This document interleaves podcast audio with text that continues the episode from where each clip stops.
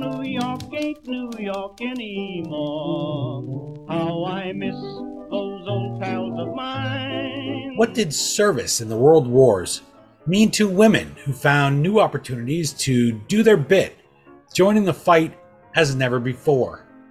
Well, we'll ride along with some of those service members thanks to today's novelist. But first, hello history lovers and welcome.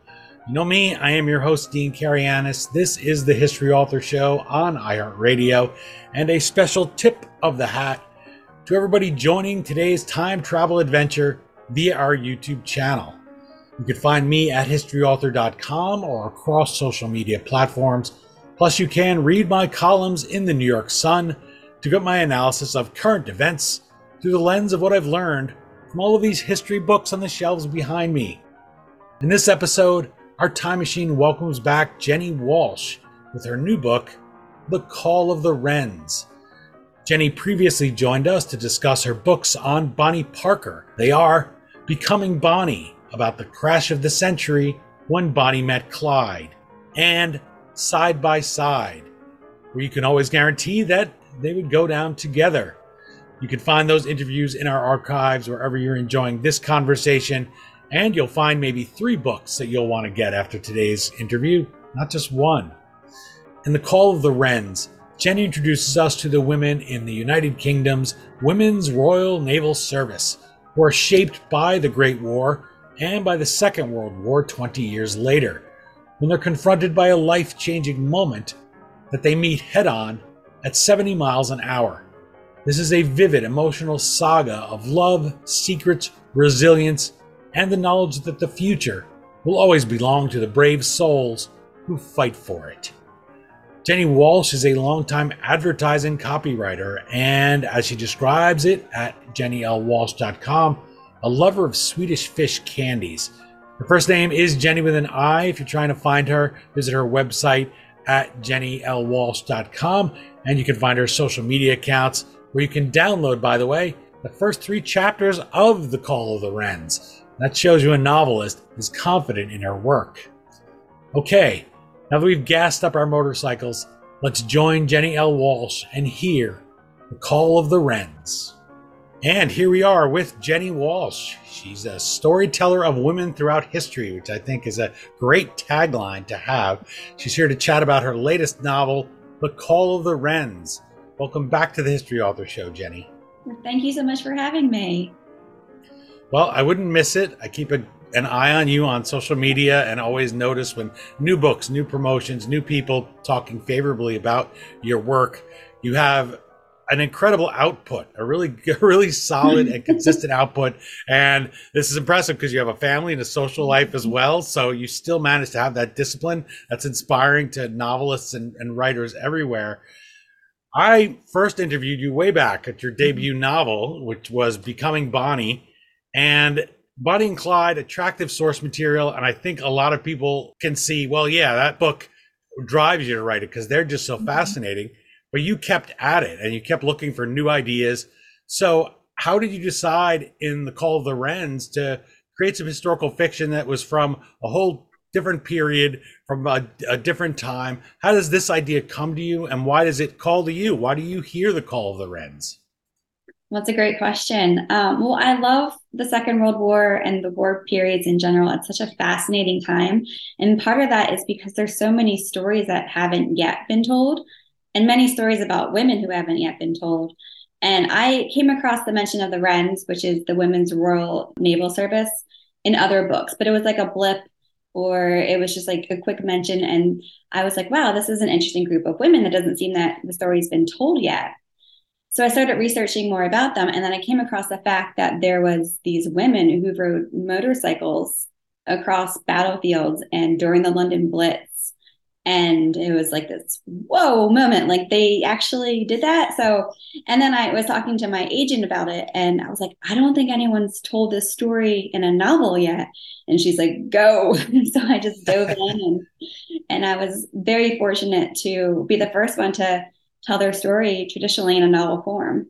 That is a great feeling when you have an idea and so they tell you, here's the pen, here's the paper, turn off your phone. Let me smash your phone. And that's how I feel. And you've told me a few times what novels you're working on and ideas.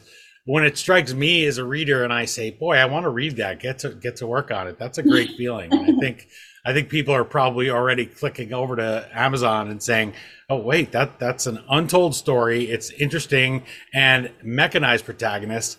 And also it's something that historians say sometimes, and I don't think I've ever heard a female historian say it before, but I love World War II. And it's okay to love it, but it feels a little strange sometimes to say it. But yeah, we mean the stories and the people that came from it, and these overlooked stories, because if we grew up on watching those movies like Holiday Inn with Fred Astaire and all those, we only see women in usually one or two roles, right? We don't see them here in this role as really participating, putting their lives at risk. Mm-hmm. You write in The Call of the Wrens, quote, "The war had paralyzed time," and you switch between the two World War eras throughout the novel. And that always raises a red flag for me. I always watch for the author's hand there, because it can be tough, easy to get lost. And as you have somebody grow older, if you carry over characters, you're going to need to change their voice and pay attention to that, because people wouldn't have talked, even an individual. I don't talk, you don't talk. I don't talk like I talked in the 80s, for instance. I don't think any of us do. Things fall out of fashion. So how did you work that voice? Because you do cover a couple of periods here in The Call of the Wrens. Yeah, so I have one character, Marion, whose story begins during the First World War and then extends through the Second World War, and then Evelyn, whose story picks up in the Second World War. And when I first began writing the novel, I was telling it in first person. So, I got on the motorcycle or what have you. And I was realizing that there were so many parallels between the two storylines. Like, both were involved in wars, Marion and both were on motorcycles. They had different challenges, different backgrounds, and I tried to have different voices, but I felt like it might become confusing for the reader. So I ended up changing to third person, and I decided to write Marion's point of view first. So I wrote her entire story just straight through, so I could capture her growth and evolution and all that. And then I went back and wrote Evelyn's. And then since the novel goes back and forth, I had to kind of splice it together. But I hope it worked out. Well, I think so. I like I said, I'm a pretty critical reader, and I think people know by now I wouldn't have somebody on who I didn't think they did great work. That's why your first novel, and as I recall, you had a bunch that were in a drawer before that, but you did that thing they always say: write one, try, you don't get an agent, but don't get discouraged. Keep trying, right? Yeah. So it just popped in my head today, and that shows you, because that's many years ago now. I still remember that little detail that showed your commitment.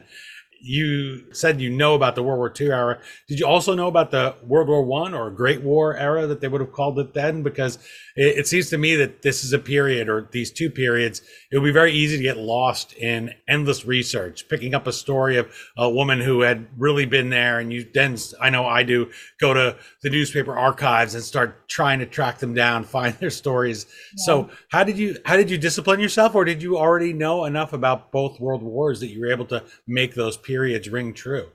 Well, the interesting thing about the war periods is that they're just so vast. There are so many different countries involved, locations, cities, people's stories, timelines, events, that when I was writing The Call of the Wrens, I really want to just hone in and kind of just stay in my lane. So the novel takes place in London, primarily for Evelyn, and then France, primarily for Marion.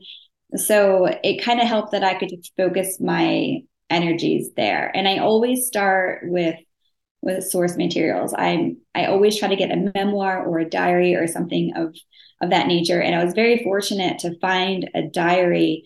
It wasn't from a woman, and it wasn't from a Wren, but it was from a man who's in the army, who was a motorcycle dispatch writer. And he had this huge, whopping, amazing diary that was detailing all of his movements, what he did, his roles, the battles, and I was able to emulate that a little bit for Marion. And that was an amazing starting point. And I feel like I do a lot of that deep settings research. And then once the voices start kind of colliding around in my head, that's when I know I have to start getting words down on paper. And then from there, I kind of just do like one-off research as I go to kind of fill in the gaps. Well, whatever you're doing, it works. As I said, for somebody critical like myself, you read it and you say, I don't want to see zippers if I'm in the Victorian era because they're not invented yet. I don't want to see somebody with a wristwatch until the Great War, until World War I, because they didn't wear them.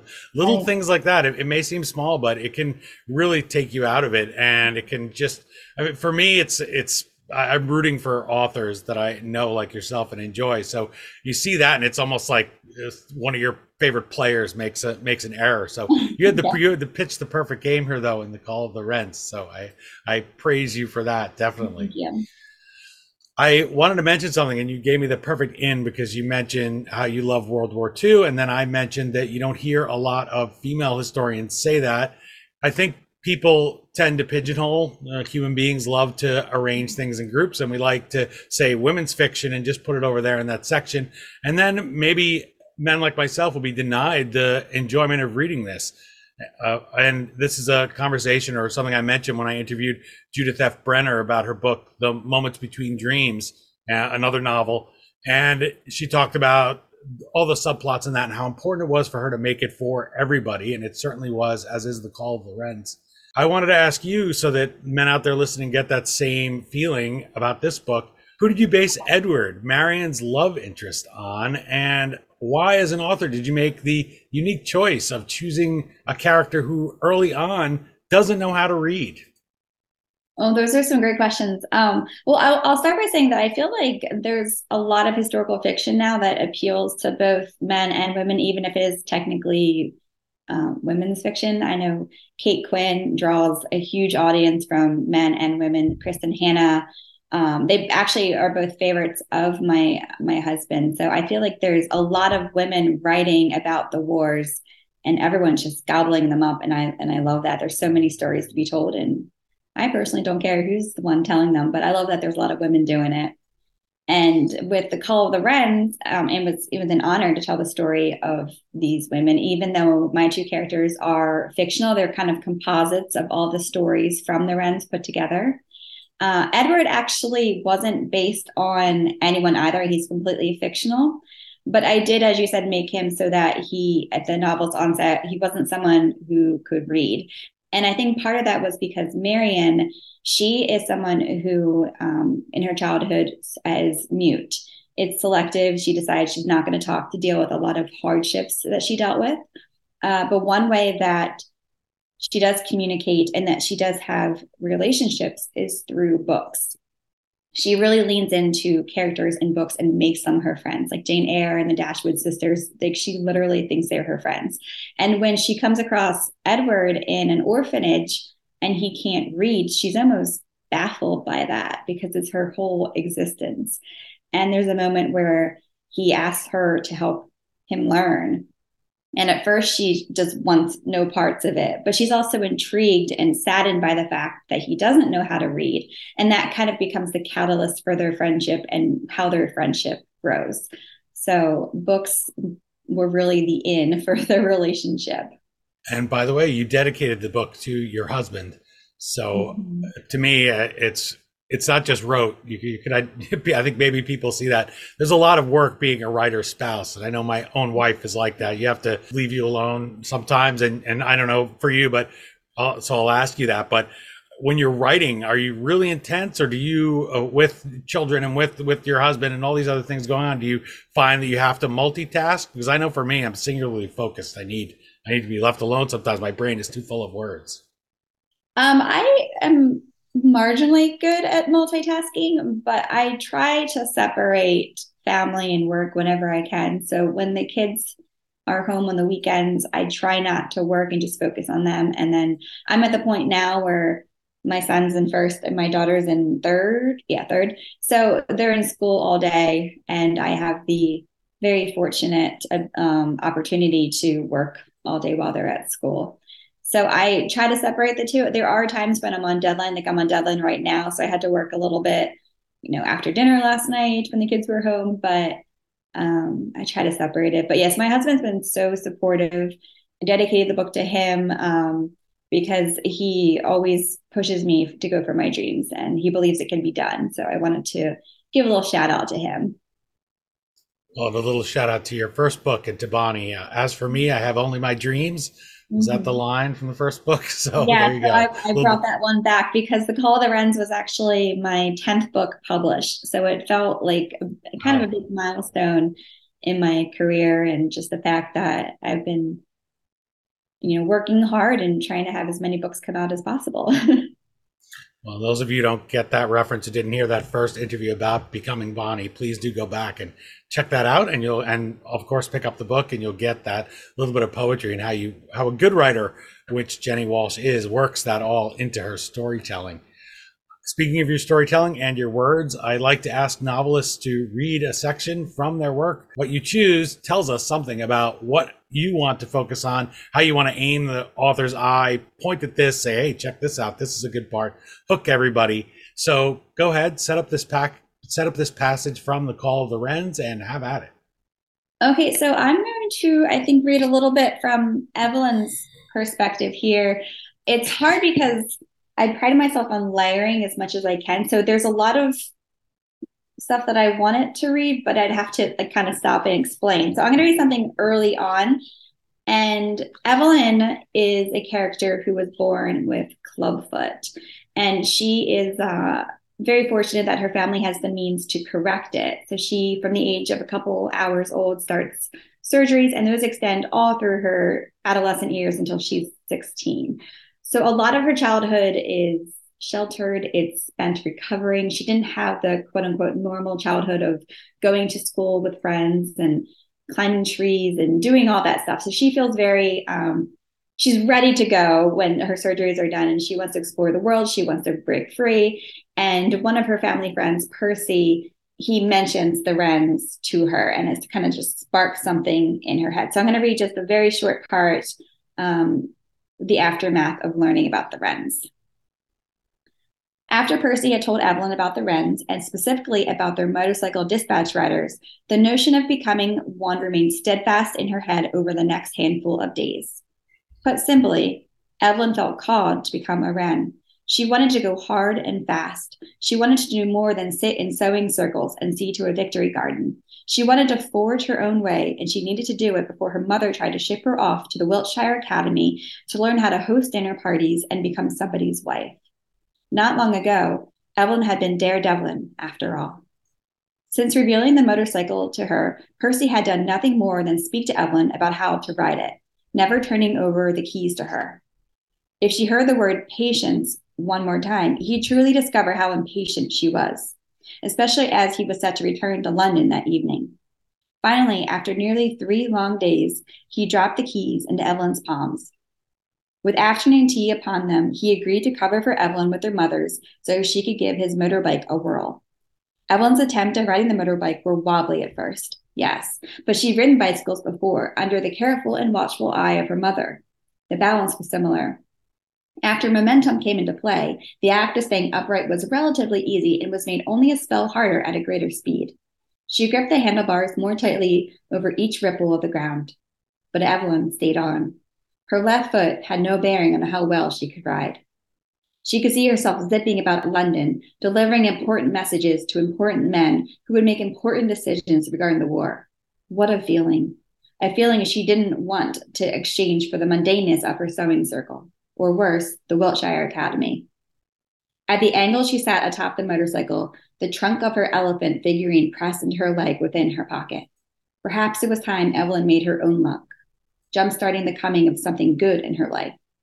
The thought prompted an impulsive decision to leave the Harrington's property and head toward town.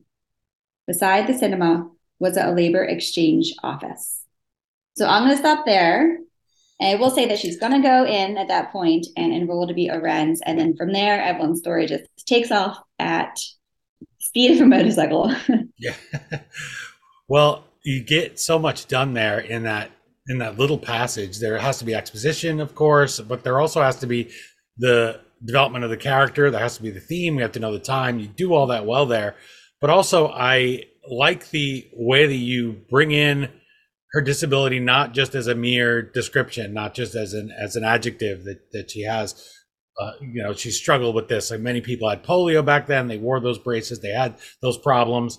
But you work that in a way that it feels to me like a real character. She feels like a real person. How do you go about looking into that? Was that, again, something you got out of that diary, out of first person accounts? Because it's really well done there, and it does more than just describe her. It describes the book. I think with any type of, quote unquote disability, no matter if it's physical, mental, it kind of affects us in similar ways. It's something that's a part of us. And I wanted her, I hate using the word disability, but I wanted her disability to be her character and be her and be part of her life, and something that she doesn't have to overcome, but something that drives her forward. And I think I can look at my own anxiety, my own depression in that similar way. And it's just part of who I am. And it's, not something that's going to go away, but something you can learn to live with and use to help drive you in life and help accomplish things. So with Marion, with her mutism, and with Evelyn, with her club foot, I just wanted it to be part of who they are and not something that needed to be fixed. Yeah. And I find it interesting that, as a reader, I also immediately felt protective for her and didn't want to say disability either, because it is in a way just like having red hair or losing your hair like I am or anything else. It's you can't let that define you. And that's something that good nonfiction history does too. We read books about Franklin Roosevelt, even though he was in a wheelchair and had polio. That's just part of the story. And I think that's important, that we all try to overcome whatever it is. Even if we look like perfect specimens, everybody has something that they're discussing with them. As they say, when you get on the bus, not all disabilities are visible. Keep in mind, if somebody's sitting or parked in a handicapped spot. That brings us to my next question, and it's something that someone submitted. Shannon from the Real Bookery was kind enough to take the time to do that and add to our conversation. So let's roll that video question, and then we'll get your reaction to it. Hi, my name is Shannon from The Real Bookery, and my question for Jenni is, how long does her research process take? So there we go, Jenni. And novelists can get lost in research, as I mentioned earlier. How do you find the right places to stop yourself so you captured the period and you get things that maybe you don't know from your already voluminous reading and watching about the Second World War and Great War? I love that question, and I love Shannon. Her Instagram is amazing. If you haven't checked it out, definitely do that. I think I'm laughing on a daily basis on account of her. And research really is so important. And I see so many other authors who joke about how we will spend hours upon hours writing a single line that sometimes gets deleted. So it's funny how much of our writing process really is researching. And I often will get lost in my research and have to pull myself back. But I'd like to start, like I said before, with primary resources, memoirs, diaries, nonfiction books that pull from primary resources. I was very lucky to find a nonfiction book about the Wrens that was so helpful in just gaining this understanding. And then once I gained that understanding, that's when I really just let the characters take over and start writing pretty much a paragraph. And then I have to start researching again. And I think why we do so much research is just, we just want it to be authentic. But I also want to make sure that I'm not just dropping in paragraphs of descriptions and what have you. So I try to weave it in, make it as authentic as possible, and then take out what I don't need, because we want pacing to be spot on and keep everyone turning the pages. I was going to ask about if you had any details in there that, or in your research, that you wish you'd been able to bring up. I don't want to put you on the spot, but were there any little details there where you said, boy, I really would have liked to mention this about one of the motorcycles, or this about a part of London where a scene takes place, but you just had to discipline yourself as an author and say that just can't go in. That just has to be something I know. Well, it's hard a lot of times because something will happen outside my storyline's timing, and I want to include it, or it's something that wasn't invented quite yet, but it makes sense. And sometimes you can play with the timing a little bit, but and if I do, I always make note of it in my author's note at the end. So I think that's the greatest challenge, is when something doesn't fit, but you really want it to fit, and you have to remain true to your story and your characters in the time setting. You're enjoying my conversation with Jenni L. Walsh about her novel, number 10, by the way, her 10th book, The Call of the Wrens. You can visit her at JenniLWalsh.com or follow her across social media platforms. That is Jenni with an I, by the way. And I link to all of her social media on the HistoryAuthor.com page for this episode. Kristen Harmel, New York Times bestselling author of The Forest of Vanishing Stars, says The Call of the Wrens is, quote, laced with triumph and tragedy, bravery and redemption. This tale of finding oneself in modern history's darkest hours will break your heart and put it back together again, all in one delightful read. Jenni, what a great review. That's why I picked it, although there were many for me to choose from, favorable reviews about The Call of the Wrens. I wanted to focus, though, on that one idea of finding oneself. That's something that can sound like a cliche, and it's something that if you just pitch this novel, oftentimes people pitch it and say, this is what it is, and they don't really put any thought into it, and that's enough to sell it, to push it out there, or they think it is anyway. So did you decide early on, did you decide before you even wrote it, who Marion and Evelyn would be for readers when they meet them and who they'd be on the final page? Or do you let them take you on that journey yourself? Do you put on your helmet, get on that metaphorical motorcycle, and just follow them where they're going? How much of that do you do? I will say in The Call of the Wrens, it was kind of a combination of having it planned out and then letting the writers take me on their own course.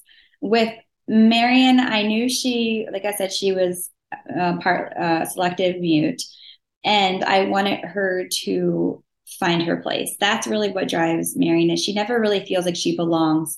She was abandoned as a newborn by her mother, and then has lived in orphanages through her entire childhood, and one after another, just constantly being moved, and not by any fault of hers, but just there was no room for her at one, so she was moved to another. So she really never had a place where she felt she belonged. So I knew I wanted to have a evolution for her and a resolution for her, where she did feel like she had a belonging and a place and a family. So I knew the beginning, I knew the end for her. I just wasn't quite sure the middle. So I kind of let Marion take me on that journey. Similar with Evelyn, like I said, she was someone with clubfoot whose whole childhood was very structured, very sheltered. And she just really wanted to go. She wanted to be free. She also really badly wanted to prove her worth, because her mother was constantly telling her, oh, no, Evelyn, you can't do that. You're going to get hurt. Or no, Evelyn, that's too hard for you. So she just wanted to prove herself to herself, but also to her parents and her peers. So when she saw the Wrens, that was an opportunity to really go after that. So again, with Marion, I knew I wanted Evelyn to go through that growth and that evolution, and to come to resolution where she is able to achieve that. And then with her, I just I went for the ride and in between as well, and kind of let my characters kind of dictate where we went with the story. You hinted at this earlier, but you write in The Call of the Wrens what Evelyn's driver's license means to her. And you use, as people heard in that passage there, use it as such a metaphor to represent their journey. Was that something that from the very beginning you said, wow, motorcycles, I have to get into those, I have to learn about that, because that there's going to be so many opportunities for metaphors that maybe just beyond the motion is going to provide readers with a really special story and an insight where they're not apart from those motorcycles, but they become part of them fulfilling who they are. Yeah, motorcycles were vehicles in the book, figuratively and literally. They were what propelled the novel forward, and what really drew me to want to write this novel in the first place, the fact that there were women who did this. But yes, motorcycles were a huge part. And I mean, that's one of the reasons why they're smack dab right there on the cover. So I thought this cover was amazing, that the way it portrayed the women and the dispatch writers. Yeah, very cool. And an interesting part of the change of that period in the wars too. Motorcycles are something at the beginning to replace horses. They've been around for a while by the time you get to the Great War, but then by World War II, we don't have many horses, at least on the U.S. side left. So that's something that I love. You can literally, just like your research, get lost in just thinking about The Call of the Wrens as you can with any good novel. I wanted to mention Evelyn's physical test and something that Wren Phillips says to her later. She says, "I reckon all the wrestling of the steering wheel has strengthened your shoulders and arms more than expected." And it reminded me of even driving a car without power steering now or power brakes. You'll really get a workout. And if you watch, I watched a movie the other day with Desi Arnaz and Lucille Ball, and Ricky's driving, and even though he's not in a studio, he's going like this. And I said to my wife, well, you really could do that in those old cars. And now you turn it a tiny bit and the car's right off the road, right? They react with modern steering. So riding a motorcycle, I imagine, just like those older cars, is a challenge for a modern driver. And I wanted to ask you if you climbed aboard a period motorcycle for your research. And if you didn't, how did you get the feel of the wind in your hair so that you could share it with your readers? Yeah, so that passage relates to Evelyn as Daredevilin, which is her like motor or her race car name. Because before she goes into the Wrens, she kind of stretches her wings a little bit by going around circuits on a race course, which was really, really fun to research as well, because I hadn't realized that during the 1930s, there was a whole circuit of women race car drivers. So Evelyn really starts to gain the understanding of vehicles during that time period. And that's what the Wren Phillips is referring to when she has to really wrestle the steering wheel. So I didn't climb aboard a motorcycle for this research. I feel like my children would fear for my safety. But my grandfather used to restore old antique cars, and he had a Jeepster and various others, and they did not have power steering. And I drove them quite a few times. And I remember the struggle and how hard it was sometimes to really turn that wheel. So I did go back in my mind to those moments when I was thinking about those scenes and how you really have to like muscle the wheel at times. There are other things that you do well in it that I want to point out for people who may be on the fence about picking it up. And that's, it's easy to roll your eyes when you're reading a book. If you come across one of those items, as we were saying, or inventions that didn't exist then, but also language or things that people do. There are simply ways that people would have acted in the Great War and certainly World War Two that they wouldn't act today, that we would recoil at. You know, they wouldn't think anything of, for instance, going into a segregated bar or something like that. They just wouldn't have thought of it. And they may be smoking, they may be doing all kinds of things that today jump out at us as, well, that's just not how we live, and it's a little bit repellent. It's not just different, it could be a little bit repellent. So I wanted to ask you, how do you have The Call of the Wrens be a book that lets modern readers look at it, they look at it and they say, well, that's how, say, a woman acted. It doesn't repel anybody that she's acting like, say, a 1970s feminist who she's pushing all the way, but she's also not acting like somebody who you say, I wouldn't want to hang out with her because she has some negative moral or negative political or whatever views that she might have. How do you go about disciplining yourself and writing a story that makes sure that you make it true to the person at the time, but also modern readers don't recoil from something that we wouldn't like here in 2023? Yeah, I think it's just trying to be as authentic as possible and respectful as possible. There's a lot of derogatory language that has been used in the past, and I personally don't think there's a need to say it. I think you can hint to it and still being authentic, just by saying, like, you know, if your character reacts, being like, oh my goodness, I can't believe that word was said, you can just say that and not actually input the word. So I think there's a way to be authentic but still be respectful, and I think a lot of readers really appreciate that. So it's something that I try very hard to do in my writing. Thank you. Your answer is much better than my question, but you understood my meaning. So I don't have the luxury of editing when I'm mentioning it here, but that's exactly it. So thank you for answering that, because I think it's something that if somebody says the things that they said at the time, even we were saying disabled and saying, well, as a society now we're moving away from that term and it makes us a little uncomfortable. Well, back then it would have been crippled is what, right, what people would have said. And if you read that now, it may repel you a little bit. So I appreciate you mentioning that and the effort you put here into The Call of the Wrens. I want to close with a final question, and that is, why should readers, and not just women, by the way, but fellas, us as well, pick up a copy of The Call of the Wrens to enjoy it themselves, go on this ride, and join these young women who do their bit and pitch in the world wars?